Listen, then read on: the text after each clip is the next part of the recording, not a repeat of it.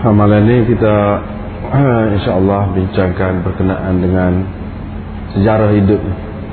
Sejarah hidup dan sedikit sebanyak berkenaan dengan kitab Abu Daud yang kita akan baca. Tak start lagi malam ini insyaAllah. Minggu depan kita start lah Imam Abu Dawud namanya yang sebenar Abu Dawud itu kunyah. Kunyah dalam istilah Arabnya dipanggil kunyah. Namanya ialah Sulaiman. Hmm, Abu Dawud itu bukan nama sebenar. Nama sebenarnya ialah Sulaiman. Hmm.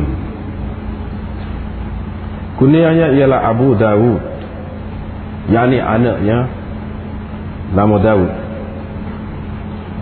ayahnya bernama Ash'ath. Ash'ath Ash'ath bin Ishaq. Dia adalah penduduk Sistan. Sistan. Zaman dulu orang panggil Sistan. Kemudian dipanggil Sijistan. Uh, sebab itu dia terkenal juga dengan Sijistani. Sijistani. Hmm. Sis nama bangsa nama puak kumpulan. Uh, sebab hmm, Afghanistan. Stan tu maknanya negeri bumi. Afghan maknanya negeri atau bumi orang-orang Afghan. Ini orang Sis. Kemudiannya uh, di, lebih dikenali dengan Sijistan.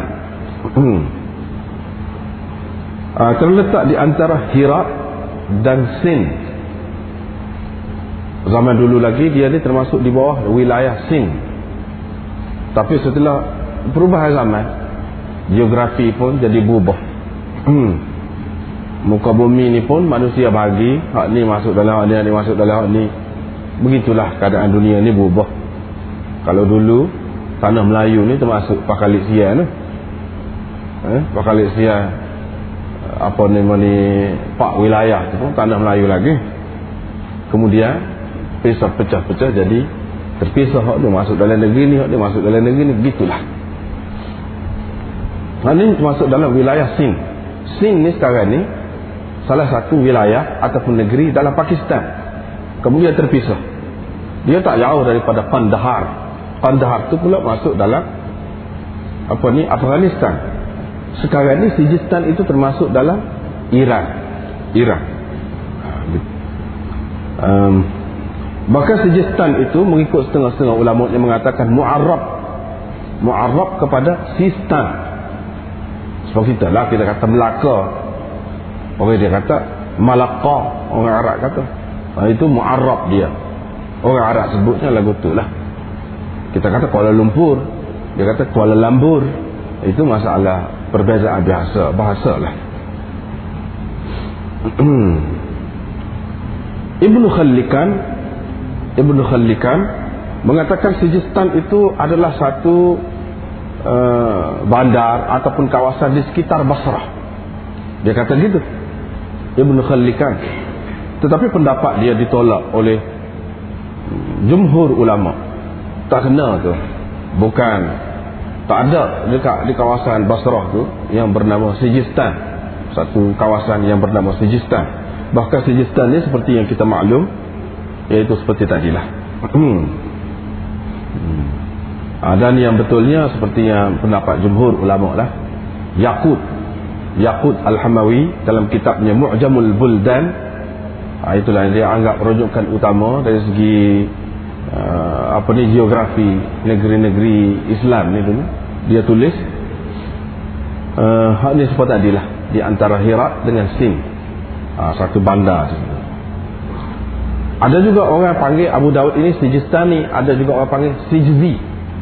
Sijzi. Hmm. Pada tahun 202 Hijrah. 202 Hijrah. Ini permulaan abad yang ketiga. Abu Daud dilahirkan. Lepas tu dia menjalani kehidupan uh, Dia uh, di Baghdad dan di sanalah dia menulis kitab dia. Ha, kitab Abu Dawud itu. Ha, tetapi pada tahun 271 Hijrah dia telah meninggalkan Baghdad.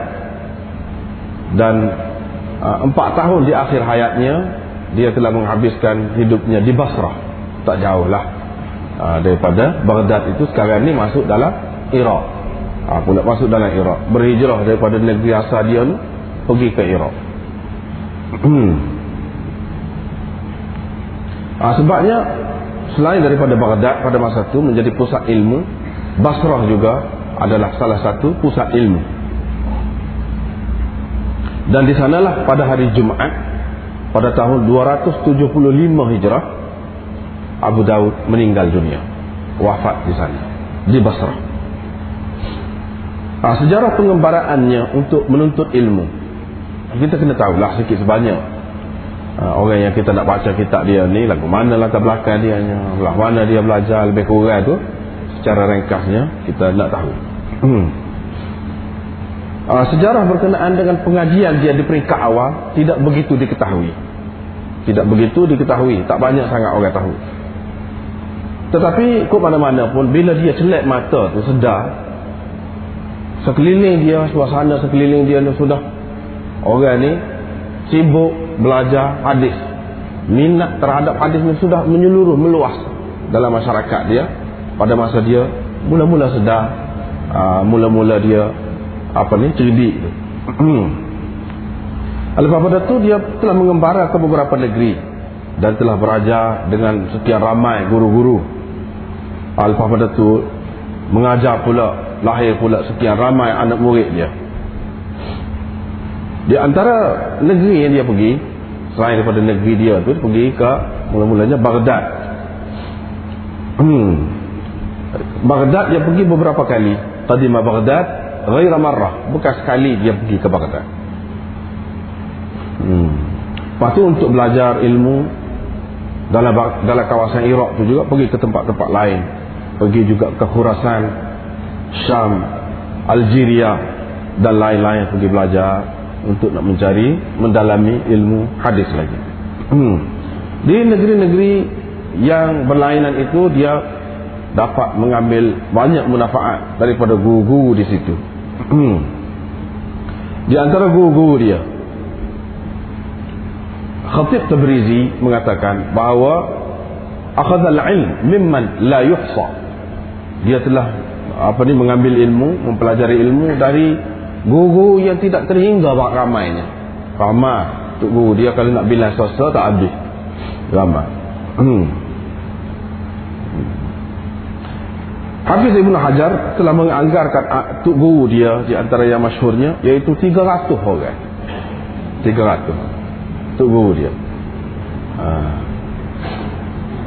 Ha, lepas tu kita kena ingat satu perkara eh, mungkin kita muskil ni macam mana nak belajar 300 orang guru ni lawan tidak. Dalam istilah ilmu hadis berguru ni tak mesti lama.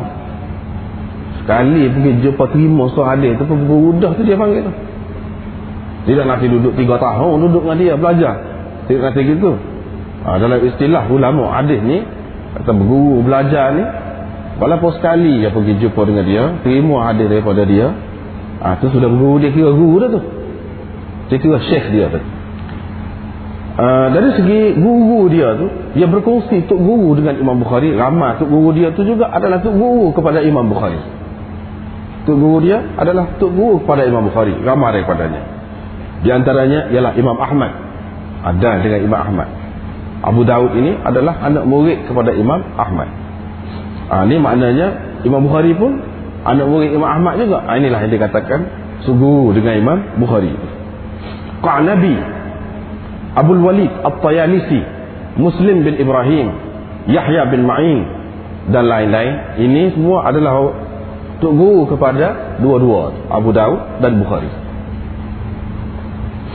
Di antara anak murid dia pula anak murid dia ramai juga. Kadang-kadang majlis dia tu sampai beribu orang. Ha, sebab masyarakat pada masa tu kesedaran ilmunya begitu tinggi berlomba-lomba nak mencari ilmu hmm. Imam Zahabi menulis di antara kebanggaan Imam Abu Daud ni kerana di kalangan anak murid dia tu lahir orang-orang seperti siapa seperti Imam Tirmizi, Imam Nasai dan lain-lain lagi. Anak murid dia tu. Anak murid dia. Hmm. Pak kebesaran seseorang tu guru ni, dia boleh diketahui daripada anak murid dia. Daripada anak murid dia itulah kita boleh ukur tu ilmu untuk guru dia. Pak anak murid dia hak hebatnya di antaranya ialah Imam Tirmizi dan Imam Nasai. Hmm. Bahkan tu guru dia Imam Ahmad pun ada mendengar satu hadis daripada dia. Dari satu segi dia kira tok guru dia. Abu Daud ni tok guru kepada Imam Ahmad juga. Dari saja Imam Ahmad terima hadis daripada dia iaitu hadis Atirah. Dan Abu Daud cukup berbangga. Pasal apa? Pasal Imam Ahmad terima dengan dia hadis. Ah, Imam Ahmad guru dia terima dengan dia. Tapi dia lebih banyak ambil daripada Imam Ahmad. Walau bagaimanapun sebagai orang yang besar ambil daripada dia dia merasa cukup bangga. Hmm, walaupun hanya satu. Kezuhudan dan ketakwaan. Imam Abu Daud ini masyhur.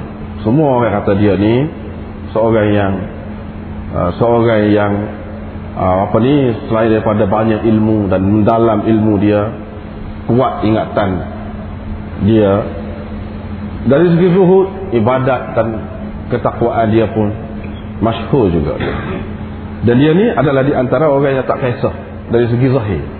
Dari segi zahir ni tak kisah. Sudah maklum.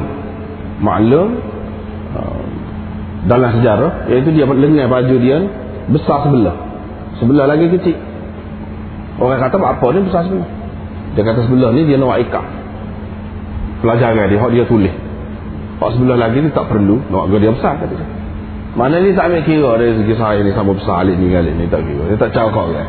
Dia kira hal dia. Ha, itu mana dia tak kisah. Ha, tak kisah. Hmm.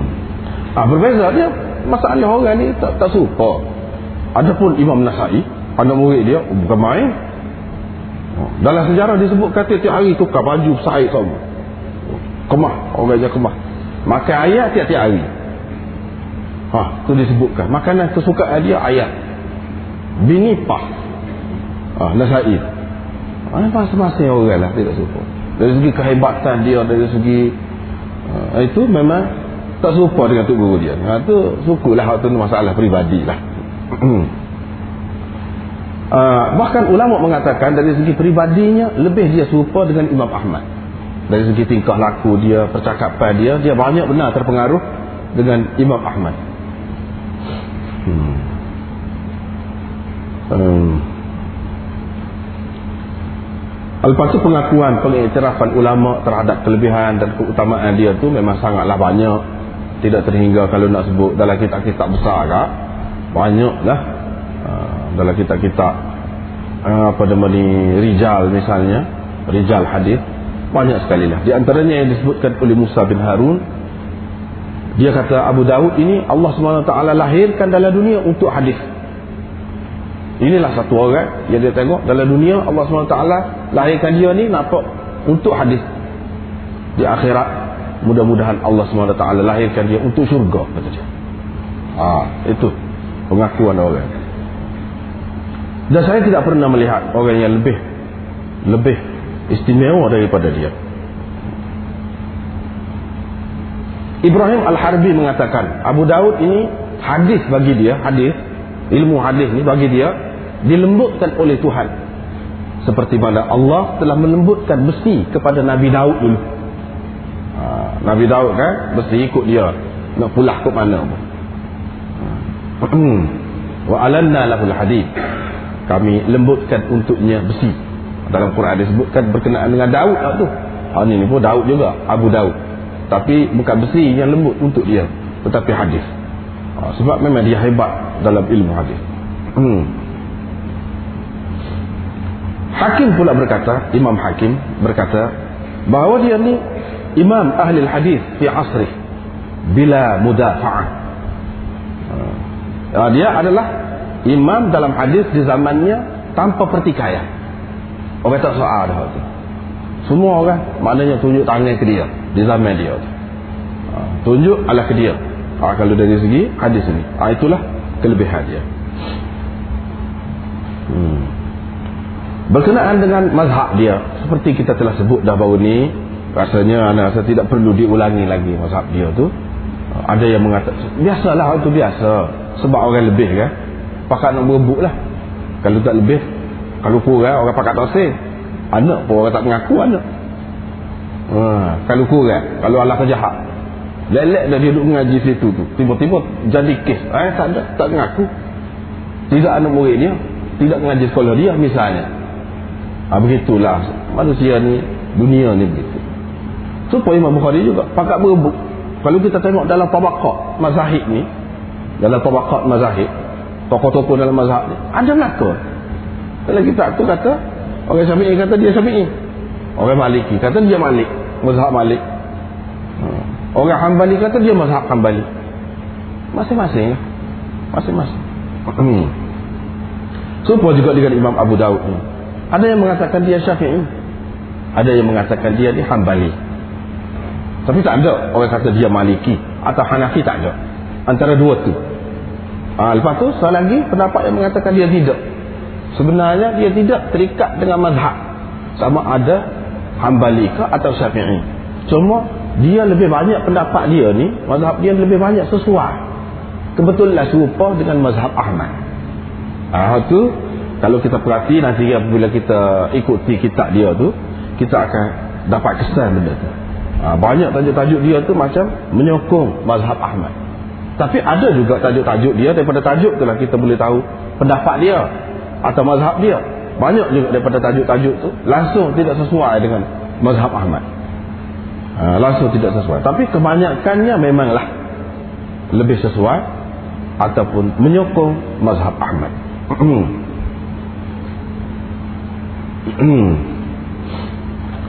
Uh, misalnya dalam bab mengadap apa ni pada ketika buang air membelakangi kiblat mengikut mazhab Ahmad secara mutlak boleh. Secara mutlak tu maksudnya dalam bilik air ke ada dinding ke atau tak ada dinding ke boleh berlaku hak tak bolehnya mengadap kiblat. Tak boleh mengadap kiblat. Membelakangi kiblat tak apa.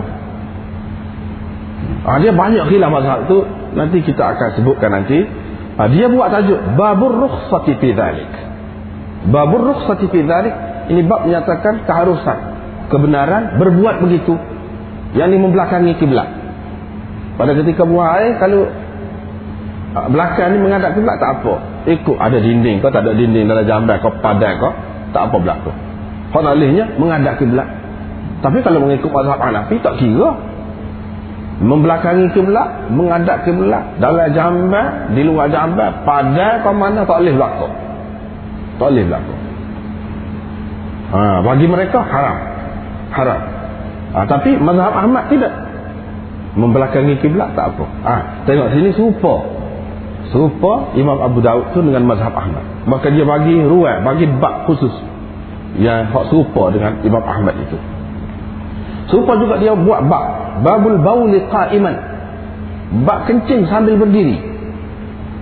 Mazhab Ahmad memang kencing sambil berdiri tak ada apa tak ada apa. Bahkan dalam setengah-setengah pendapat dia dia katakan molek molek pula. Imam Abu Daud tak amari hadis-hadis hak menyatakan kencing sambil duduk ni hak lebih molek. Tak amari ha, sebab tu orang kata dia ni hambali. Orang kata dia ni hambali. Dia buat bab tu lepas tu dia amari hadis-hadis tu. Sedangkan mengikut orang lain paling tidak makruh tanzihi. Makruh tanzihi dari segi adab tu kurang lah dari segi adab hmm. kurang molek lah ha, sekurang-kurangnya hmm. ada dia tak mari bak kencing sambil duduk apa. padahal ada banyak hak sahihnya dia tak mari dia mari hak tu Ha, lepas tu bab tarkil wudu mimma massatin nar. Ah ha, situ. Ini pun nampak juga. Dia ni serupa dengan mazhab Ahmad. Tarkil wudu mimma massatin nar. Lepas pada tu, lepas pada bab tu, babut tasdid fi dhalik. Ah, ha, dia mari bab. Kalau babul babun fi tarkil wudu mimma massatin nar, serupa dengan orang, -orang lain. Tu dia nak ayat dalil orang lain. Dia mari bab. Lepas tu dia mari bab khusus pula. Babut tasdid fi dhalik. Ha, yang ni Uh, larangan ataupun keberatan pada uh, berbuat begitu. Yang ni kalau kita makan sesuatu yang dimasak dengan api, sesuatu yang dimasak, uh, batal air semaya. Batal air semaya. Ah, jadi kalau kita makan gula atau gapo, kalau kita kata kena masak dengan batal air semaya. Dia awak mari. At-tasdid fi zalik. Sekurang-kurangnya tak molek lah. Sekurang-kurangnya. Tak molek. Hak molek dia ambil air semaya. Ha ini lebih cenderung kepada Ahmad ni. Orang lain tidak kata lagu tu. Orang lain kata tak tak tak semaya. Ha, dan tidak tidak lebih molek pun ambil air semaya dah. Orang lain kata gitu. Ha, dia serupa dengan Imam Ahmad. Ha, ini nak ayat sudut-sudut keserupaan dia yang menyebabkan ramai ulama mengatakan dia ni hambali. Padahal hadis hadis yang terang ada sebut kana akhirul amrayn min Rasulillah sallallahu alaihi wasallam tarkal wudu mimma ghayyarat nar. Tarkal wudu mimma ghayyarat nar keadaan terakhir Nabi SAW nya iaitu tak ambil air semaya bila gunakan ataupun makan sesuatu yang dimasakkan dengan api. Ha, sepatutnya kita pakai hak terakhir lah. Dan hak terakhir ni bagi orang lain memansuhkan hak tu. Hak ambil air semaya kerana memakan sesuatu yang terkena api. Tapi Abu Daud tidak. Dia terjehkan waktu dia terjehkan waktu hmm. lepas tu dia omari pula bab babut tasdid fi zalik no ayatnya memang, memang kena ambil air semaya. Dia seseolahnya nak nak menafikan. Nak menafikan hadis Jabir itu. Yang memansuhkan hadis itu. Hadis ha, ha, apa ni? Kena ambil air semaya batal air semaya. Kerana makan sesuatu yang kena api itu seseolahnya dia nak tak terima hadis Jabir seperti yang diterima oleh orang lain sebagai nasikh sebagai pemansuh uh, kepada hadis uh, tadi. Hmm. Begitu juga babul wudu bifadli bifadli bifadli tahuril mar'ah. Bab berwudu dengan sisa uh, orang perempuan sisa orang perempuan. Orang perempuan ambil air semaya dulu. Ambil air semaya dulu. Dia mengikut mazhab Ahmad ni apa ni? Ha, kalau kita ikut Syafi'i lain cara. Kalau mengikut mazhab Ahmad sebab ni kita nak baca kitab Abu Daud tu banyak panjang lah masalah mazhab-mazhab ni uh, semua terima. Semua terima orang lain pun terima. Kalau dalam satu bekas cebok. Cebok basuh tangan cuah dulu basuh tangan lepas tu boleh cebok lah. Daripada beledi pun beledi kecil pun.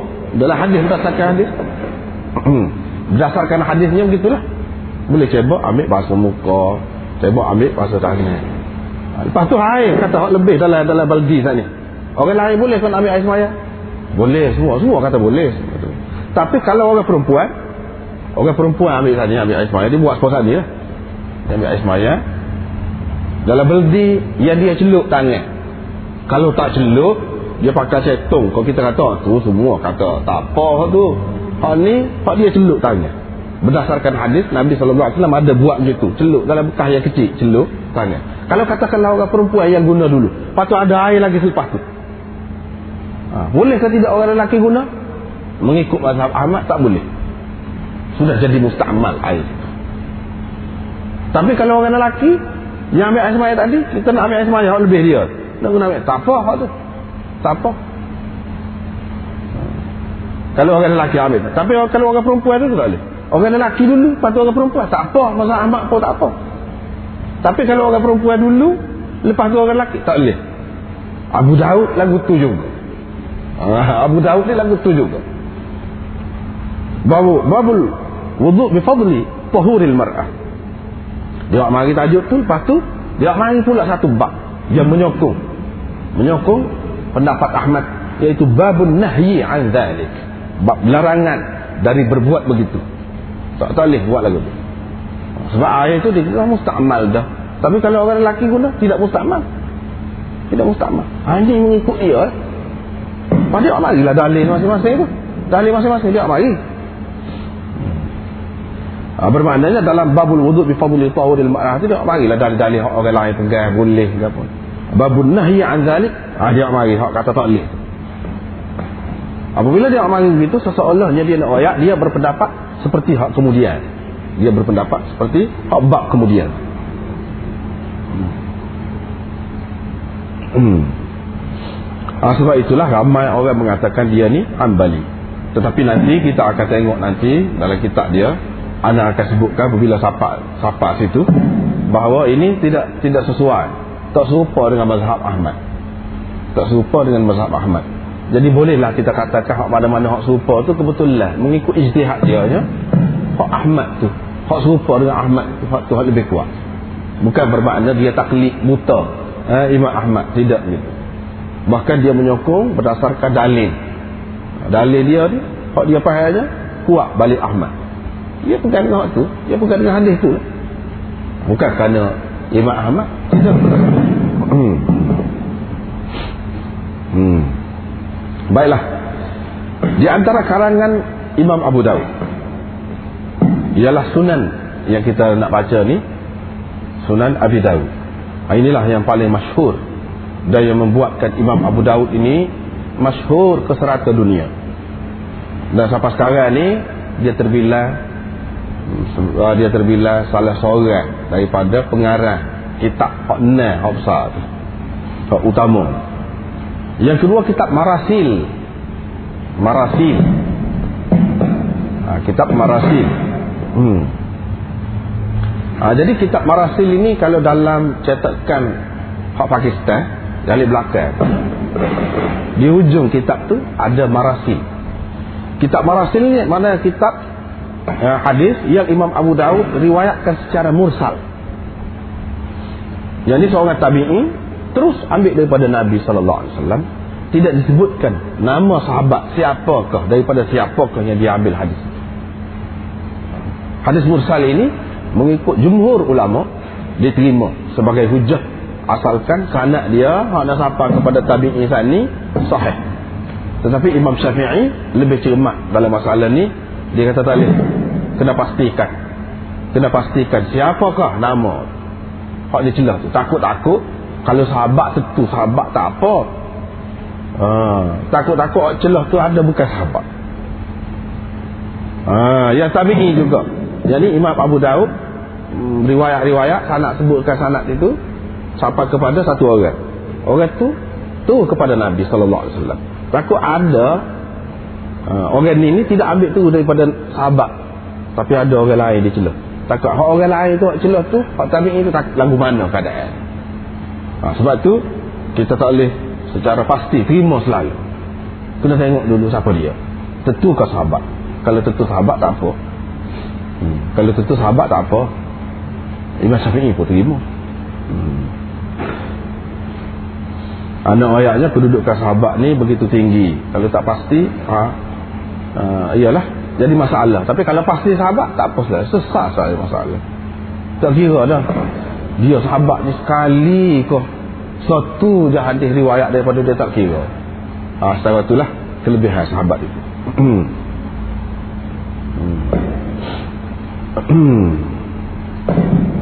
Mullah Aliul Qari mengatakan bila Imam Abu Daud ini selesai tulis kitab dia dia kemukakan kepada tuk-tuk guru dia kemukakan kepada tutup guru dia. Di antaranya Imam Ahmad. Maknanya pada ketika dia menulis aa, kitab ni dia selesai ni tuk guru dia hak besarnya Imam Ahmad ada lagi. Hmm. aa, tuk guru dia hak besar ada lagi. Iaitu Imam Ahmad. Mereka semua bersetuju. Mereka semua bersetuju dan kenal lah dengan kitab dia tu. Imam Ahmad wafat pada tahun 241 241 Hijrah Sedangkan Abu Daud wafat pada tahun 275. Lama puluh tahun lagi. Lepas pada tu Abu Daud hidup lagi. Bermakna kitab ni dia siapkan sebelum daripada Imam Ahmad mati lagi. Siap sebelum daripada tahun 241. Lama dah siap sebelum. Hmm. Apa sebab Abu Daud tulis kitab dia? Susun kitab dia. Dia susun. Yang hadis hadis tu hadis Nabi sallallahu alaihi wasallam belaka. Kalau kita kira kak kalau kita nak tengok hadis ni hadis tu isi hadis tu sendiri tak ada beza sebenarnya. Ha, di antara oh, ni kita ni kita ni hak hak tulah aja kadang-kadang hadis tu. Pangat jiwa dia kita kata. Dah hadis tulah ah tidak dia maksud lain. Ah maksud tu ia kena ngaji tu. Kalau semata-mata nak ambil hadis tu lebih kurang aja Ha, apabila kita nak tahu maksud pengarah dia tu, itulah perlu kepada mengaji. Ha, masing-masing pengarah kitab-kitab ni, dia ada maksud dia sendiri. Dia ada matlamat dia. Dan sebab pendorong kepada dia tulis tu apa sebab? Supaya juga Imam Abu Dawud ini. Mengikut Ibnul Qayyim, mengikut Ibnul Qayyim, mengatakan bahawa satu kumpulan ulama hadis, kerja dia hanya tak ada lain. Hafal hadis, pastikan hadis dari segi baris dia dari segi perkataan dia hak ni hak ni hak riwayat bil lafzi hak ni riwayat bil makna. Kena pastikan hak ni riwayat makhluk hak ni tidak makhluk. Hak dia lagu ni hak ni ghairu mahfuz. Pendekatan dia dari sudut tu dia tak cara kepada pekoh dia kesimpulan daripada hadis tu. Isi kandungan dia gapo. Dia tak cara. Hak dia caranya dari segi sahih kau tidak? Sanak dia tu molek ke tidak? Hak atau kalau ada hak tak molek dia ya ni ada ni tak molek pasal apa? Ada perawi ni. Dia tu tekan tu dari segi kandungan hadis dia tak cak isi dia sejauh mana kita boleh buat keluar hukum daripada hadis itu? Sejauh mana kita boleh istimbak hukum daripada hadis itu? Dia tak cak menyebabkan lama kelamaan apabila dalam keadaan begitu tidak ada fake fik hadis itu kurang pada mereka. Mereka hanya mementingkan dari sudut riwayat hadis. Sudut dirayat sudut fik itu kurang. Sehingga timbul satu golongan yang mempertikaikan ulama-ulama fiqh imam-imam mazhab. Ah yang mempertikaikan imam-imam mazhab. Dia kata imam-imam mazhab ni alim tapi alim fiqh. Hadis tak erti. Siapa lagu tu? Ha, hok kemudian. Duduk sibuk dalam keadaan tu. Tak cara pekoh. Sehingga kadang-kadang dia tengok pelik. Pekoh ni buat apa ni? Lari. Lari. Padahal ada sahihnya lagu ni. Tinggal hak sahih ni. Ambil hak eh kata dia. Buat apa? Ha, dia, kata tak reti hadis. Ha. ha, seperti Imam Humaidi. Humaidi ni tok guru Imam Syafi'i. Tapi dia tidak terkenal sebagai ahli pekoh sebagai mujtahid tak dia nak cara hadis pun tak adil. Siapa dia kritik Imam Abu Hanifah? Dia kata Imam Abu Hanifah tak reti hadis. Ha, ha, timbul lagu tu. Ahmad bin Abdullah Al-Ajli. Dia kritik keras Imam Syafi'i. Hebat. Kuat benar kritik Imam Syafi'i. Dan dia kata Imam Syafi'i boleh pakai tetapi dia tak reti hadis. Ha, dia kata dia Imam Syafi'i memang mu'tamad. Seorang yang boleh dipegang. Tapi dari segi hadis dia tak ada pengetahuan tentang hadis. Jadi macam-macam lah. ni kritik Hanaf, Imam Abu Hanifah. Hak ni kritik Syafi'i. Hak ni kritik itu ini. Ha, dia macam-macam kritik. Hmm. Padahal kita kata Imam Syafi'i itu oleh kitab um tu gapa dia. Tidak hadis kau dalam itu. Ha, dia tak dia nak cara dia lah. Sebab kitab um tu tidak tidaklah kitab apa namanya hadis tu lain bagi dia. Ha, tidak. Ha, dia masuk pendapat dia. Ha, pendapat dia. Pendapat dia tu hasil ijtihad dia lah. Ha, dia mana tak sih. Campur-campur. Jadi nak hadis saja. Tu nak masuk pendapat kita lah. Ha, ni satu golongan pada masa tu.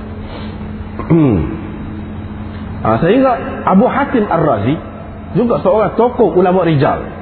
Tokoh ulama rijal tu sibuk cara ke saya lihat tu cara ke nama orang ni. Orang ni sipoh ke tidak. Tidak sipoh sebab apa? Sebab ingatan dia tak kuat. Bila tahu berapa, ingatan dia mula tak kuat. Sebelum pada tu kuat. Tak tahun ni, tahun ni, tahun ni.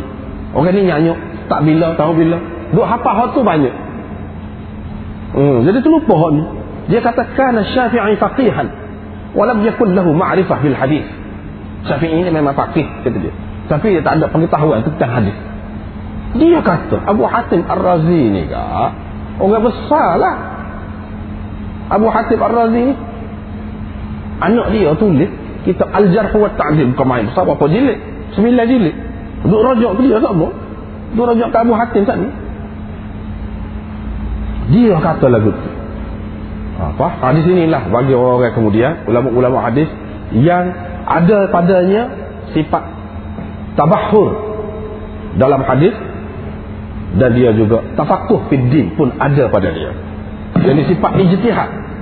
Ijtihad tu pun ada pada dia. Dia hebat dalam dari sudut hadis dan hebat juga dari sudut pekoh. Ha, sini lah dia cuba nak memperbetulkan keadaan maka masing-masing tulis kitab lah ha, dia ada juga latar belakang dia. Kadang-kadang hidup ni kalau tak ada kabaran tak jadi hijau. Hmm. apabila ada desakan ada cabaran ada gitu gini ragulah jadi hijau kadang-kadang.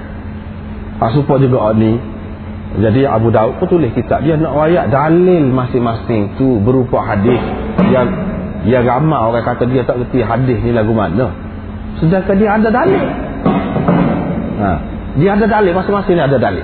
Jadi seperti kita sudah sebutkan minggu lepas bahawa Imam Abu Daud tujuan dia kumpulkan sunan ini iaitu nak rayak dalil masing-masing imam mujtahid itu. Dalil berupa hadis. Yang mendorong kepada dia berpendapat begitu. Apa dalilnya bukan dia pendapat guna fikiran dia saja. Dia ada hadis dia. Mana hadis dia? Itu tujuannya.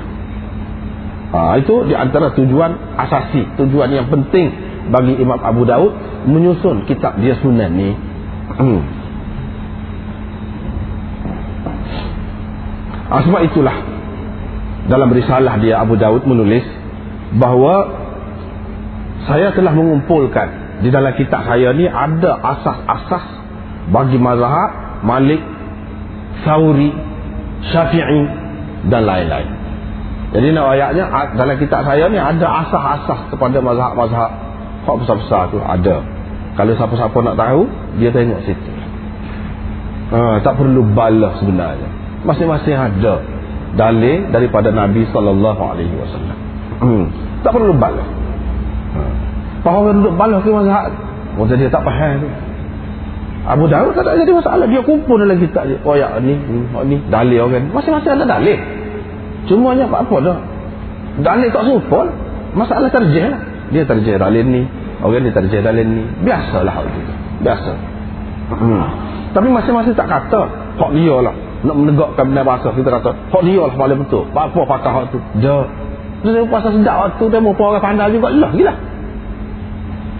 Ha, kita rasa tak sedap tu sedap ni. Sedap tu bukan sedap ikut selera. Sedap dengan ilmu lah. Dengan ukuran ilmu. Ha, jadi dah kita rasa ni lebih sesuai pakar ha, gitulah cara ni. Hmm. Ha, sebab itulah ulama-ulama mengatakan bagi seorang mujtahid kitab Abu Dawud ini sudah memadai. Dia boleh tahulah daripada sini daripada kitab ni ha, pendapat orang ni mana dalil dia pendapat orang ni mana dalil dia dia boleh tahu padan dah. Ha, kita Abu Daud tersebut pada itu hmm. tidak ada satu kitab yang mengumpulkan dalil masing-masing mazhab seluas atau sekemas yang dikemukakan oleh Abu Daud ini maknanya hebatlah. Ha, kita tu ya bila kita tahu hak ni tak ada lah hak, hak masalah tadi. Hak nak kata orang ni tak reti hadis orang ni tak reti hadis tak reti mana ni dia sebagai pengasah pada waktu tentu sekali ada depan dia tu kalau kita kata dia uh, hadis ni dhaif oh kita orang hidup berapa ratus tahun selepas dia. Nak jumpa hadis tu berapa orang dia celah-celah tu sanad adalah dhaif pada ketika dia tu sendiri film tak ada orang dhaif tu. Dia berhenti juga eh? kalau dhaif macam mana dia nak buat sebagai landasan hukum hukum tak boleh letak di atas asas hadis yang dhaif pahaya dia terima juga makna bagi dia tidak dhaif kan? Dhaif itu mengikut tarik ataupun sanad yang sampai kepada ulama lain. Tu eh? Jawapannya begitu. Hmm. Nah, begitulah, baiklah. Hmm. Ah, baik kita nak tengok pula apakah keistimewaan khususiyah ataupun ciri-ciri khusus yang terdapat dalam kitab Abu Daud ini. Apabila kita belajar nanti, ah, baru nampaklah. Ah, lagu ni cara dia, lagu ni cara dia. Masing-masing ada khususiyah dia, keistimewaan dia perbezaan dia. Dan dia cuba buat kitab dia ni dia berbeza daripada yang lain. Nama kita hadis serupa aja. Hadis yang dibawa tu pun sama. Setengah-setengah tu. Tapi apa beza dia? Ada ayat khususiah dia dia ada khususiah Bukhari dengan khususiah dia Muslim dengan khususiah dia Termizi dengan khususiah dia Abu Daud ni pun ada khususiahnya sendiri hmm. Termizi dengan khususiah dia Abu Daud ni pun ada khususiahnya sendiri Hmm. Uh, di antaranya uh, di antaranya yang pertama ialah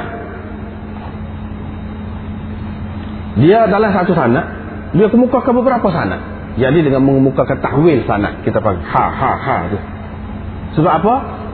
Untuk meringkaskan cerita. Matanya sama. Ha, dia buat gitu ha, kadang-kadang dia melakukan begitu hal ini kita dapat lihat dengan banyak sekali dalam muslim. Dalam muslim cara yang seperti ini hmm. Hmm. begitu juga hmm. dalam satu matan kadang-kadang dia kumpulkan beberapa matan lain sebab sanat dia sama. Sanat dia sama. Ha, tapi dia dia akan cuba membezakan. Hak ni ni suku. Hak ni walaupun sebut sekali tapi tidak tidak sama. Bukan hadis yang sama. Dia akan cuba sebutkan begitu. Hmm. misalnya Musaddad bin Musarhad.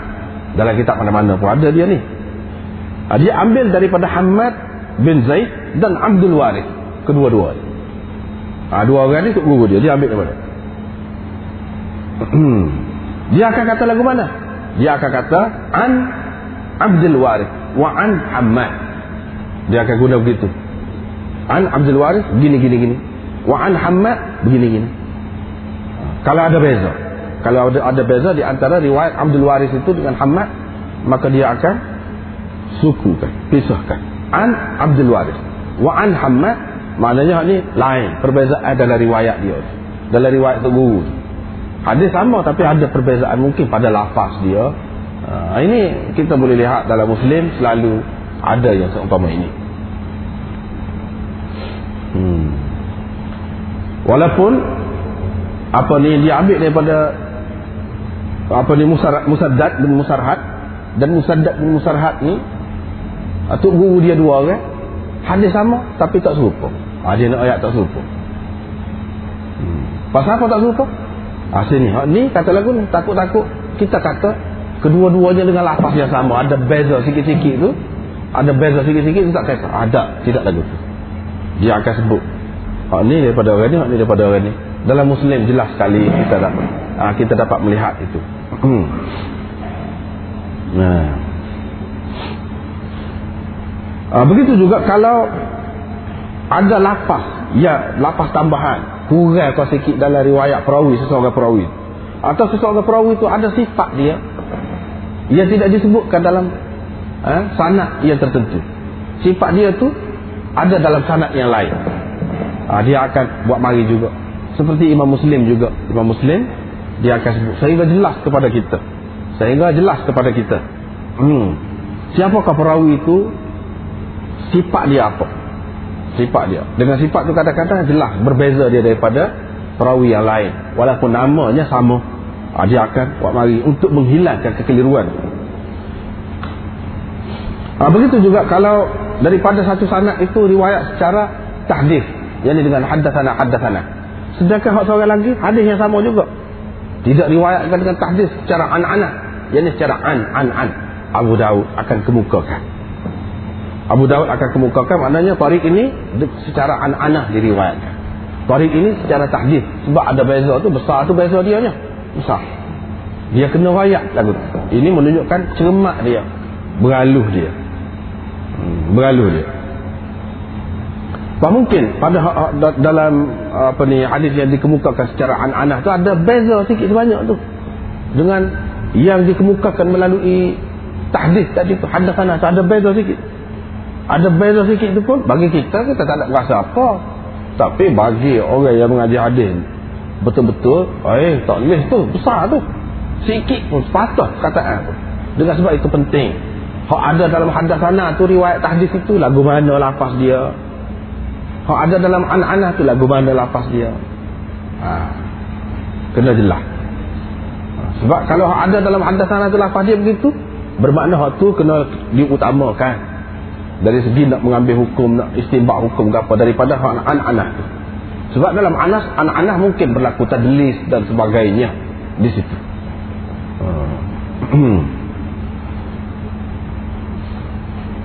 Ha, biasa kalau berlaku begini Imam Abu Daud akan mendahulukan riwayat bitahdis daripada riwayat apa ni secara an-anah tadi. Dia sebutkan an-anah tu kemudian Hmm. Yang kedua, Imam Abu Dawud selalu dia memendekkan, merekaskan hadis yang panjang. Hadis itu sebenarnya panjang, tapi dia perekah. Sebab ada maksud dia, maksud dia tu hanya duduk situ, sekat tu. Pada sekat tu. Buat mari panjang, kau jadi celana. Ha, maka dia perekas. Ha, bukan dia nak susuk apa, tidak. Biasa. Cara yang seperti ini selalu dilakukan oleh Imam Bukhari. Imam Bukhari ha, banyak melakukan begitu. Ada yang panjang, dia ambil sikit. Ayat Quran pun dia jarang sebut penuh Imam Bukhari. Sebut sikit, pala sikit apa. Dia kira orang-orang ngaji kita dia ni hafiz belakang kat dia. Hmm. Hafiz belakang. Hmm. Kalau sebut sikit tu boleh tahu lagi. Ha, pakai tak tak bubuh dah sampai ke ujung. Ha, sebab dengan menyebutkan semua hadis tu boleh menyebabkan celaru. Lepas tu kitab jadi besar, jadi besar tak ada pasal. Sedangkan hak masing-masing imam mazhab tu butir hak dia ambil buat keluar hukum fiqh tu daripada hak sikit tu je. Daripada hak dia ambil bukan daripada semua. Tapi kadang-kadang kalau ada kaitan ah, begitulah juga yang dilakukan oleh muslim. Kalau ada kaitan mana hak panjang tu bukan sikit situ. Kena tengok siap dan sibak hadis itu. Kena tengok sebelum pada tu. Kena tengok kemudian pada tu sebab ada kaitan. Mesti kena buat mari. Tak boleh buat pendek lagu tu. Cacat jadi. Cacat kalau buat lagu tu Ha, sebab itulah penilai-penilai hadis pula dia tengok kita ni molek ke tidak molek. Ha, kalau duk perekah tak tu kalau menyebabkan jadi cedera, cacat, oh orang tak iktiraf lagu tu kita lagu tu. Ya dia dia iktiraf ni pasal dia pilih tu memang molek. Sekat tu je madai. Memang tak ada kena mengena dah. Hak sebelum pada tu dah sebab pada tu. Tak ada kena mengena. Tapi katakanlah riwayat tu berkenaan dengan hukum tetapi hak kemudian ni menceritakan sejarah menceritakan sejarah. Hak ni ni di permulaan hijrah ke ha. ha kena hak tu. Sebab hukum yang lain hadis lain yang bercanggah isi dia tu dengan hak ni eh, boleh jadi kemudian. Kalau kita tahu hak tadi dengan sebab dia sebut habis hadis dia tu kita tahulah hak ni dulu. Bermakna kita boleh kata hak hak ni ni kemudian hak ni hak kemudian. Hak ni memansuhkan yang pertama. Ah, itu ada kena mengena tu besar tu faedah dia tu. Kalau ada sebut tarikh dia tu kena sebut. Kalau lagu tu tak boleh tak sebut cacat. Sehingga orang tak boleh tahu. Hadis hak salah lagi hak bercakap dengan ni boleh memasukkan hak ni ke atau tidak? Tak boleh tahu. Tapi dengan menyebutkan bahawa peristiwa ni berlaku misalnya di permulaan Nabi hijrah. Lepas tu hadis lain yang bercanggah dengan hak ni pada tahun yang ke-9 oh sudah jelas lah. Bagi orang ni dia kata hak tadi sudah masuk. Hak ni nasik dia. Jelas. Kalau tak sebut tak jelas anak mereka pun kena cara juga. Yang ketiga Imam Abu Daud bila di bawah satu bab dia akan kemukakan beberapa hadis. Dia akan kemukakan beberapa hadis. Apa sebab dia buat gitu? Supaya Imam Bukhari juga. Supaya Imam Bukhari juga. Cara dia tu ini termasuk dalam fiqh dia. Fiqh Imam Abu Daud. Dia tak orang saja. Kalau pandai dengan sah sah lah. Imam Bukhari lah tu pandai dengan sah sah kalau dia mari banyak dalam satu bab dia mari banyak cara tu ada sesuatu ha. Wak mari beberapa hadis ni nak ayatnya hadis yang kedua ni ada pertalian dengan hadis yang pertama dari sudut ini boleh kita tambahkan ha.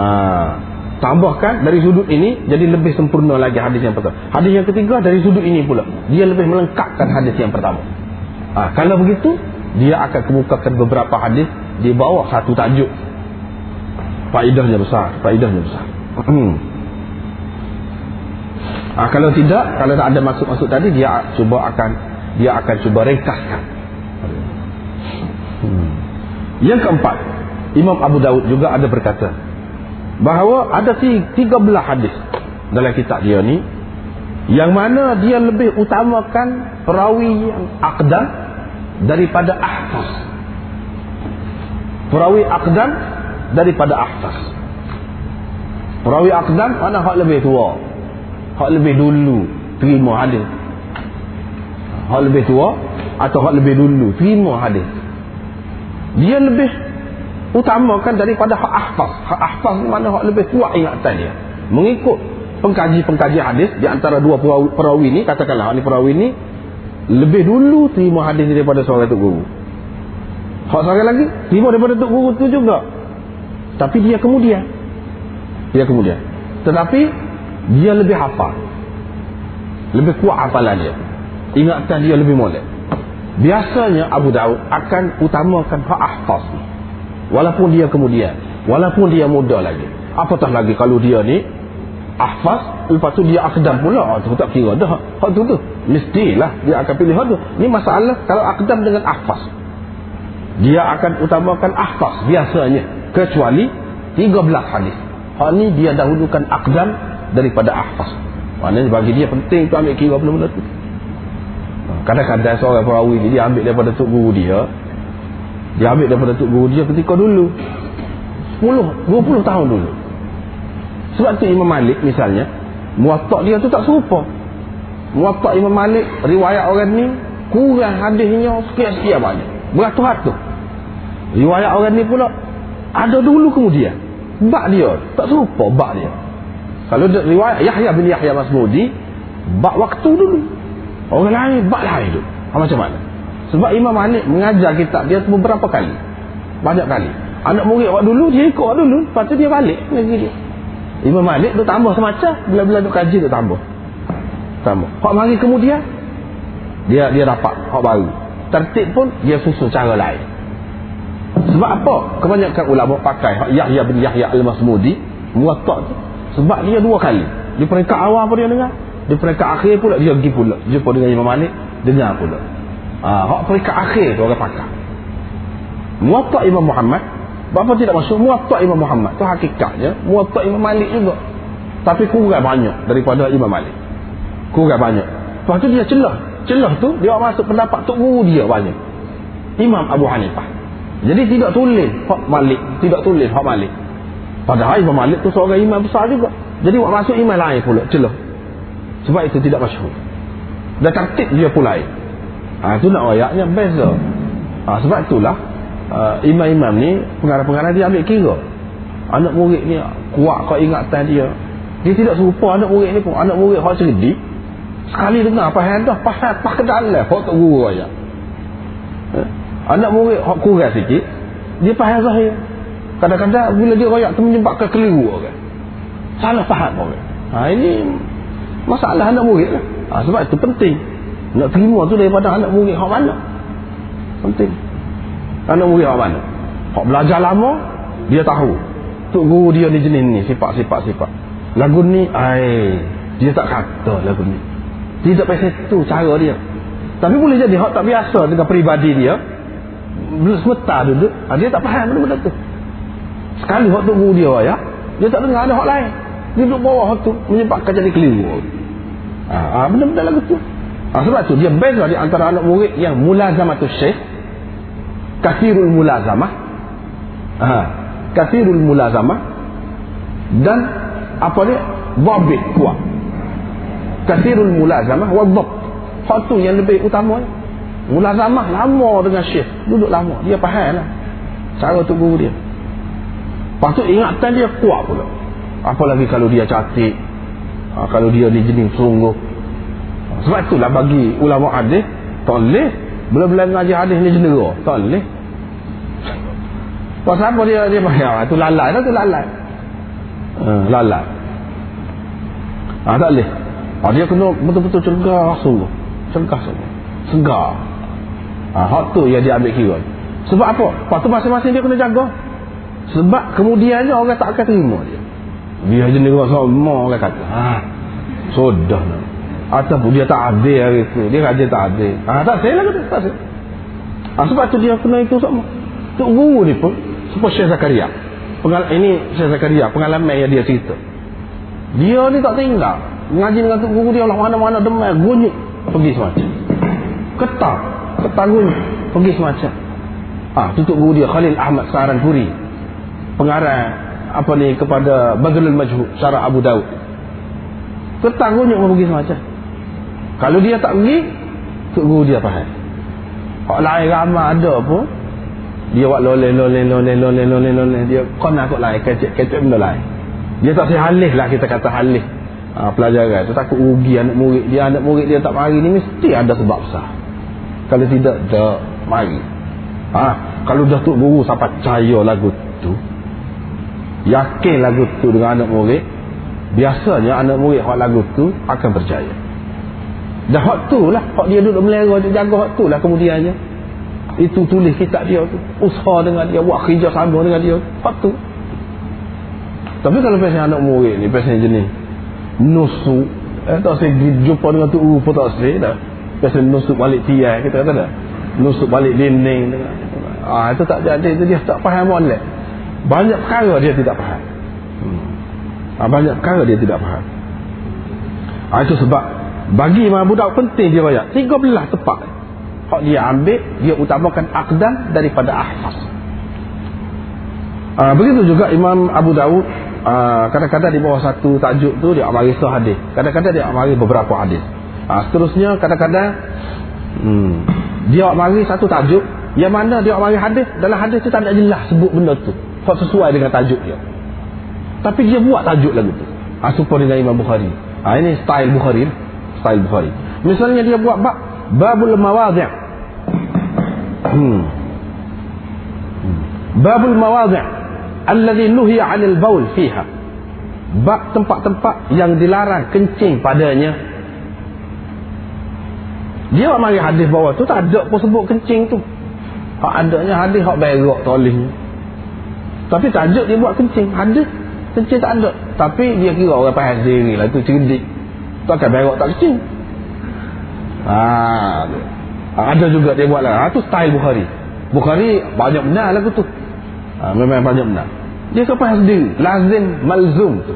Termasuk dalam dua perkara yang tidak boleh dipisahkan janganlah kalau kita kata orang berak berak saja tak kecil uh, tak kecil maknanya bila hadis itu larang daripada berak buang air besar nak wayaknya takut-takut orang kata apa ah, buang air kecil takut boleh dah sama-sama busuk tu sama-sama mengganggu belakang tu sebab tu dia buat tajuk tempat-tempat yang dilarang kencing Hak berak tu dalam hadis tu ayat ada. Hak tak ada ayat dalam hadis tu kencing. Ha, dia bubuh dalam tajuk dia. Kira faham sendiri. Tentu dah lagu tu. Ha, selalu dia buat lagu. Hmm. Begitu juga Imam Abu Daud ni dalam kitab dia ada hanya satu saja hadis sulasi orang panggil. Hadis sulasi. Kalau dalam Bukhari ada 22 hadis. Sulasi, orang panggil sulasiyat Bukhari. Sulasiyat ini iaitu di antara pengarang itu dengan Nabi SAW perawi di celah tiga orang tak ramai tiga orang ha. Hak tu tinggi maknanya sanat tu tinggi. Ada nak boleh sapa kepada pengarang ni berpuluh-puluh orang. Baru sapa ke dia seperti kita sekarang ni. Berpuluh-puluh dah dua puluh lebih dah. Silsilah. Dua puluh keturunan adalah kita kata nak sapa kepada Nabi SAW tu jauh. Pas di celah-celah tu banyak kemungkinan berubah tukar orang ni. Terlupa apa sikit kataan ni ataupun salah baca baris atau lagu mana. Banyak kemungkinan itu berlaku tunggu dia kata lagu ni dia silap dengar dia faham lagu ni. Banyak kemungkinan. Tapi kalau perawi dicelah tu sikit dalam Abu Daud ada so so tu pun menyuhut so tu. Pun ha, kalau dalam muatak lah memang asas dia hak tiga. Asas. Asas dia hak kebanyakannya tiga empat tiga empat empat dua tu bana dalam wakak tu. Daripada dia sampai kepada Nabi Cil tu ada dua ha, nak ayatnya tinggi lagi. Tinggi lagi. Ha, sebab itulah setengah-setengah ulama mengatakan muwatak lebih tinggi lagi daripada Bukhari salah satunya dari sudut sanat Bukhari nyahudah 22 je ada hadis hak sulah siap pada dalam muwatak berapa banyak? Hak lagu tu tu. Bahkan hak sunaiyah pun ada. Makna tinggi lagi dari sudut ketinggian tu. Tak boleh lawan waktu tu. Imam Malik tak boleh lawan. Muwatta dia. Ha, cumanya muwatta dia tu oleh, oleh kerana kecil sedikit. Tidak bab dia tu tidaklah luas seperti Bukhari. Lepas tu dari segi fiqh dia tu, tajuk dia tu tidaklah mendalam seperti Bukhari. Ha, dari sudut tu lebihlah Bukhari ni. Dan sudut-sudut lain lagi banyak lah. Sudut-sudut lain memanglah lebih istimewa Bukhari lah. Kalau kira dari sudut-sudut lain. Tapi dari sudut sanat tidak dinafikan hak tu tentu sekali lebih tinggi hak malik dah hmm. hadis hak sulasiyat ini iaitu dalam kitab sunnah babul haud. Kitab sunnah babul haud. Ha, seterusnya hmm. Imam, Imam Abu Daud ni pada ketika dia lahir di zaman kerajaan Abbasiyah pada ketika itu negara Islam ni umat Islam ni sudah dipengaruhi dilanda oleh macam-macam pengaruh asing dengan falsafahnya dengan ininya dengan ini macam-macam. Masuk budaya-budaya asing budaya Romnya budaya Parsinya macam-macam lah masuk budaya Indianya. Masuklah kau ha, jadi umat Islam sudah banyak terpengaruh dengan apa ni? Hmm, budaya-budaya asing tadi. Sehingga meninggalkan adab asal. Dengan sebab itu Imam Abu Dawud ada juga ini contoh di antara contoh yang disebutkan oleh ulama iaitu hak Abu Dawud dia apa ni Munziri pun dia uh, Ibnul Munzir pun dia apa nama ni? Munziri ya Munziri. Dia uh, lepas pada tu Ibnul Qayyim pun dia tetapi hadis itu dipertikaikan oleh ulama kemudian. Dipertikaikan juga. Tidak dikatakan salih. Di antaranya ialah hadis Ra'aitu Ibn Umar anakha rahilatahu. Abu Dawud diam. Munziri dalam takhrijnya diam. Ibnu Qayyim pun dia juga. Tak ada kata apa. Tapi Hafiz Ibn Hajar dalam At-Talkhis Al-Habib. Ah, nak, ni nak ayatnya. Tidak mesti. Kalau buat tiga orang ni dia aku boleh pakai lalu. Tak boleh. Nanti dulu. Tengok dulu. Ah, kena ambil kira kata orang lain. Tapi secara umumnya, seperti anda kata tadi, bolehlah. Ah, kita terima secara umumnya. Tapi kalau setiap-tiap satu, kena tengok dulu. Ah, macam hadis ni misalnya. Dalam Talkhis Al-Habib, begitu juga dalam Fathul Bari, ah, dalam Fathul Bari eh, apa ni Hafiz Ibn Hajar kata begini dalam Talkhisul Habib dia pun dia juga Hafiz Ibn Hajar pun dia juga dalam Talkhisul Habib dia dia juga tapi dalam Fathul Bari dia ada sebut begini hmm. dia kata Abu Dawud dan Hakim telah mengemukakan hadis ini dengan sanad yang hasan tapi begitu juga mana orang lain dia tak kata apa hairan kata dia hairan bapa dia diam Ah, Hafiz Ibn Hajar kata. Dia pun dalam Talqisul Habib tak kata apa juga. Bila sebut hadis tu. Tapi dalam Fathul Bari, dia ada sebut. Heran kata dia. Pasal apa? Perawi dia tu Hasan bin Zakwan. Ramai daripada ulama-ulama hadis mentad'ifkannya. Mengatakan dia seorang yang ba'if. Ibnu Abi Dunya mengatakan laisa huwal qawi indi. Imam Ahmad mengatakan ahadithuhu abatil. Hadis-hadis dia karut. Imam Ahmad juga mengatakan uh, apa ni? Apa gitulah. Yahya bin Sa'id Abu Hatim mengatakan dia ni dhaif. Abu Hatim dan Nasai mengatakan tidak kuat. Dia tidak kuat. Abdurrahman Ibnu Mahdi sama sekali tak sih meriwayatkan daripada dia ni iaitu daripada Hasan bin Zakwan. Tak sih daripada dia ni tak sih pakal asal. Hmm. Adakah satu kita mengatakan tidak semestinya kalau Abu Daud diam, Munziri diam, uh, apa nama ni Ibnu Qayyim dia tu boleh selalu hasan selalu tak mesti uh, tengok dulu Al-Fatih Nuskhah kepada Abu Daud sebab ada cadang nak habis lah sikit malam ni. Apa ni minggu depan ni kita nak start lah. insyaAllah nak start.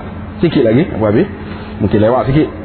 Uh, Nuskhah-Nuskhah Sunan Abi Daud uh, kita kena faham juga Nuskhah. Bila kita nak mengaji kitab hadis ni kita kena faham Nuskhah. Dia ada beberapa banyak Nuskhah. Kadang-kadang orang dulu dalam kitab dia kata ada dalam Abu Daud. Kita cari perlu rejak. Tak jumpa. Tak ada. Kita pun kata dia pelawak. Apa tak ada dalam kitab. Padahal dia pakai nuskah mana? Ah, ini masalahnya. Ini masalah. Pada nuskah tu duduk mana? Kalau orang zaman dulu banyak munasabah lah. Dia ada nuskah. Tapi kalau zaman kemudian ni, nuskah-nuskah bertulis tangan tu.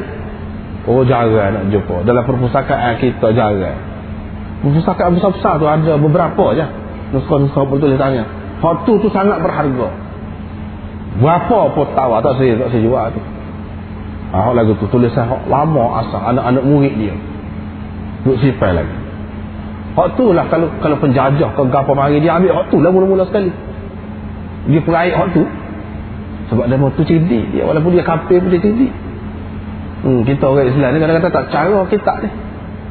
Hak buruk-buruk tak cara. Maka nak peranjuk seorang Orang kita ni lagu tu. Apa pasal tak, tak faham saat ni lah Tak faham nilai dia Nuskha-nuskha Pasal zaman dulu ni tak ada percetakan Tak ada apa Hasil catatan anak murid ya. Hak tu guru tulis Anak murid ah, Ambil Pakat tulis Lepas tu balik Dia bukan duduk situ sama Balik Dia bawa tu Anak murid lain pula Tok guru tambah pula Atau dia baiki hak dulu Hak dulu dia buat Tak sih Ah, sila sila. Hak kemudian ni eh tak serupa. Hak dulu, hak dulu ada. Hak kemudian ni tak ada. Tok guru siapa dah? Atau hak dulu tak ada tambahan. Hak kemudian ada tambahan pula. Ha. Hak ni jadi berbeza nuskah-nuskah. Jadi berbeza nuskah-nuskah. Ada pula orang kemudian lagi dia ambil cantik daripada orang tu. Dia tak ada sudah. Kerana apa-apa hal. Sikit lah tinggal. Tak habis. Orang duk pakai hak tu. Pak balik ke negeri dia. Sedangkan hak tu tak habis lagi. Dia tak ada apa habis. Orang tak tahu cerita tu. Ya dia tu tak ada tulis habis. Dia setengah je. Kerana ada apa-apa hal. Seperti kita lah sekarang ni. Ada apa-apa hal. Ayah meninggal dunia. Kau apa-apa kau berlaku di rumah tu. Rumah tangga. Ah, apa nama ni rumah terbakar kau terpaksa kena kelih negeri perang kau apa balik tak ada sudah ha, nuskah-nuskah ni, ni menyebabkan nuskah ini berbeza-beza ada pula nuskah ni dia jadi boleh kepada anak dara dia macam Zuhri anak dara dia tak pakar anak dara dia tak pakar hmm. anak dara dia masuk banyak dalam catatan dia boleh ke dia dia tambah sendiri mana-mana dia dia tu tak pandang tapi dia belagak pandai. Dia tambah dalam kitab dia. Orang kemudian tamat kau nuskah ni nuskah mati. Oh tu beza-beza. Nak memastikan benda ni benda payah. Oh tu kita kena tahu nuskah ni duduk mana. Oh duduk dalam ni di Turki. Dalam perpustakaan Ayah Sofia misalnya. Oh ada sana. Apa bezanya nuskah ni dengan nuskah ni? Sebab itulah bagus usaha-usaha sekarang ni yang dilakukan di tanah Arab dia tahkik kitab-kitab. Bila nak tahkik tu mesti kena ada beberapa nuskah. Bagi kitab yang sama nuskah daripada ni. Dan dia panggil belanja pula. Kerajaan ni dia tanggung orang nak buat PhD nak buat MA apa ni. Dia bagi belanja. Nak pergi kena kitab apa? Ada belanja. Pergi. Nak cari nuskah. Photostat ambil ha, ni nuskah perpustakaan ni. Ni nuskah perpustakaan ni. Apa beza ni hak ni saya ambil daripada nuskah ni. Sebab nuskah ni tak terang dah. Kena makan kebubuk dia royak kena makan kebubuk bahagian tu saya ambil daripada nuskah ni dalam nuskah ni gini-gini. Oh, itu penting. Usaha yang seperti itu dilakukan. Baiklah, ada beberapa nuskah Abu Dawud ini, Sunan Abu Dawud ini. Yang pertama nuskah Abu Ali Muhammad bin Ahmad bin Umar Al-Lu'lu'i. Ah, ni nuskah yang tersebar umumnya dan yang kita akan pakai. Ha ni, nuskah ni. Wafatnya pada tahun 241 Hijrah. Nuskah dia. Nuskah ni lah yang tersebar di negeri India dan di negara-negara timur yang lain. Dan nuskah inilah yang paling masyhur. Pasal apa ke nuskah lu'lu'i ini diterjihkan oleh ulama? Dikatakan nuskah dia inilah yang paling muktamad, paling boleh dipegangnya. Pasal dia pergi dengar sunan Abu Dawud itu pada bulan Muharram 275 Hijrah. 275 Hijrah. Tadi hmm, apa ni? Abu Daud wafat pada tahun 275 Hijrah pada hari Jumaat. Mana saat-saat akhir Imam Abu Daud dia pergi jumpa pula dengan tok guru dia ni. Dengar pula. Dengar pula. Maknanya waktu tu tidak berubah. Kalau ada perubahan dia baiki. Ha, dia catat dia pastikan. Ha, sebab itulah nuskah dia ni dianggap paling muktamad. Paling boleh dipegang. Dia pergi dengar pada bulan Muharram tahun 275 yaitu pada tahun Imam Abu Daud meninggal dunia. Hmm. Imam Abu Daud imlakkan kepada dia pula. Imlak ni Abu Daud baca kitab dia. Dia ni lu'lu'i ni tulis capit. Ha, lagu tu lah cara dulu. Tuk Guru nak beri kitab dia aik lama kan hilang pula. Rohok juga ah, payah jangan kitab-kitab ni. Ada satu buku ditulis oleh ayah anda. Saya dia golek pala tak kira lah. Saya dia minta. Minta minta ilah Allah menengok ha, ni lah nak ayat ha, ni lah. Sebab tu dia orang zaman dulu. Itu lah tak wih tak wih ke mana-mana pun. Ha. kalau nak mari dia baca. Cantik cantik sendiri masa, masa tu tak ada percatakan Ha, dia cara lagu tu. Imla dia panggil amali.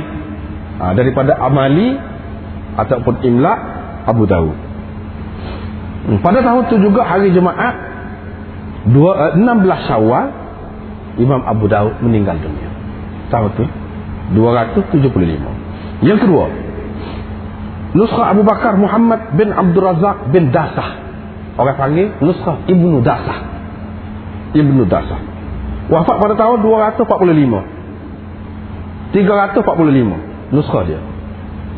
Ibnu Dasah dan Lu'lu'i uh, nuskah dia. dari segi tertib dia ada sedikit perbezaan dari segi dulu kemudian ada perbezaan dari segi dulu kemudian itu uh, tapi dari segi bilangan hadis dia hampir-hampir sama lebih kurang lah nuskhah dia hmm. lepas tu uh, berkenaan dengan hadis-hadis yang dipertikaikan ya Imam Abu Daud Bahah Khatun uh, ini ada beza di antara nuskhah ni dengan nuskhah ni dalam nuskhah ni ada Abu Daud Bahah dalam nuskhah ni tak ada Kadang-kadang dalam nuskah ni ada, dalam nuskah ni tak ada. Ha, itu dia ada beza situ. Di antara dua nuskah. Yang ketiganya Hafiz Abu Isa Ishaq bin Musa bin Sa'id Ramli wafat pada tahun 317 nuskah dia. Nuskah ini hampir sama dengan nuskah Ibnu Dasah. Yang keempatnya nuskah Hafiz Abu Sa'id Ahmad bin Muhammad bin Ziyad yang terkenal dengan Ibnul A'rabi. Ibnul A'rabi wafat pada tahun 340 nuskah dia tapi um, ada banyak ada juga yang kurang daripada nuskah-nuskah lain dalam nuskah ni begitu juga dalam kitabul kitan wal malahin dan beberapa bab yang lain ada gugur jatuh. Hadis itu tak ada. Seperti mana yang terdapat dalam nuskah yang lain. Ha, itulah beza. Ada empat nuskah lepas tu syarah Abu Daud begitu juga ta'liqat dan terjemahan dia memang sudah masyhur lah. Banyak. Ha, di antara yang boleh disebutkan di sini hmm, yang syarah-syarah yang masyhurnya sampai uh, 22 syarah. Abu Daud syarah dan hasyiah 22 di antara yang masyhurnya ialah Ma'alimus Sunan Khattabi. Seterusnya Mirqatus Su'ud Suyuti. Ini adalah telkhis kepada tadi. Uh, lepas tu hasyiah damanti. Darajat. Uh, ni hmm, darajat mirqatus su'ud. Uh, ni hasyiah pula. Dia uh, perekah daripada mirqatus su'ud suyuti tadi uh, lepas tu al, al mujtaba hak munziri dan tahzibus sunan ibn al-qayyim. Ghayatul maqsud ini syekh syamsul haq abid tayyib Al-Azim Abadi. Hanya sempat dicetak juzuk yang pertama saja. Sebenarnya kitab ni 30 jilid. Kitab ni dikatakan 30 jilid. Hmm. Hmm. Uh, dan kitab ini direngkahkan oleh adik-beradik dia. Namanya Muhammad Ashraf. Uh, setengah-setengahnya mengatakan tak dia sendiri yang ringkaskan. Siapa?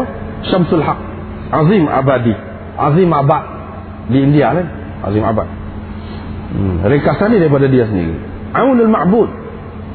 Aunul Ma'bud ni ringkasan Rayatul Maksud Fathul Wadud. Ini yang ditulis oleh Cindy Cindy Cindy ni Sin dalam Pakistan uh, wilayah itu Karachi itu dalam Sin Karachi Pasti At-Ta'liqul Mahmud Uh, ini tulisan Fakhrul Hasan Gangguhi. Ini juga orang India juga. Gangguh nama satu tempat. Lepas tu Badrul Majhud. Ah ini masyhur. Masyhur. Khalil Ahmad Sa'ranpuri. Sa'ranpur ni di India ni.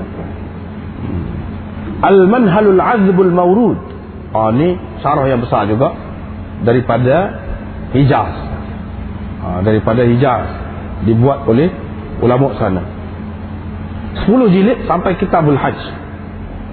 10 jilid sampai kitabul hajj saja. Sekap babut talbid. Pada tu? Mati pengarangnya. Tak ada habis tak ada siap. Fakhlani pun tak siap. Al manhalul azbul mawrud ha, ini daripada negeri Arab tapi hak kebanyakannya hak tadi disebut tadi India ramanya kemudian hak perikat dulu memanglah Arab juga pada satu perikat di India hmm. Yang masyhur sekarang dia tersebar iaitu Aunul Ma'bud. Hak ni sebab ni hak detail. Adapun Al-Mujtabah hak Munziri Tahdzibus Sunan Ibnu Qayyim tu tak ada banyak mana. Tak ada banyak mana sikit. Hmm. Aunul Ma'bud tak tebal. Tanbazul Majhul lagilah. Ha, detail lagi ha, itulah beberapa syarah uh, yang masyhur. Tak banyak lagi lah lain-lain lagi seperti disebutkan tadi lebih kurang 22 syarah dan hasyiah hmm. Wallahu alam akhir da'wan. Alhamdulillah.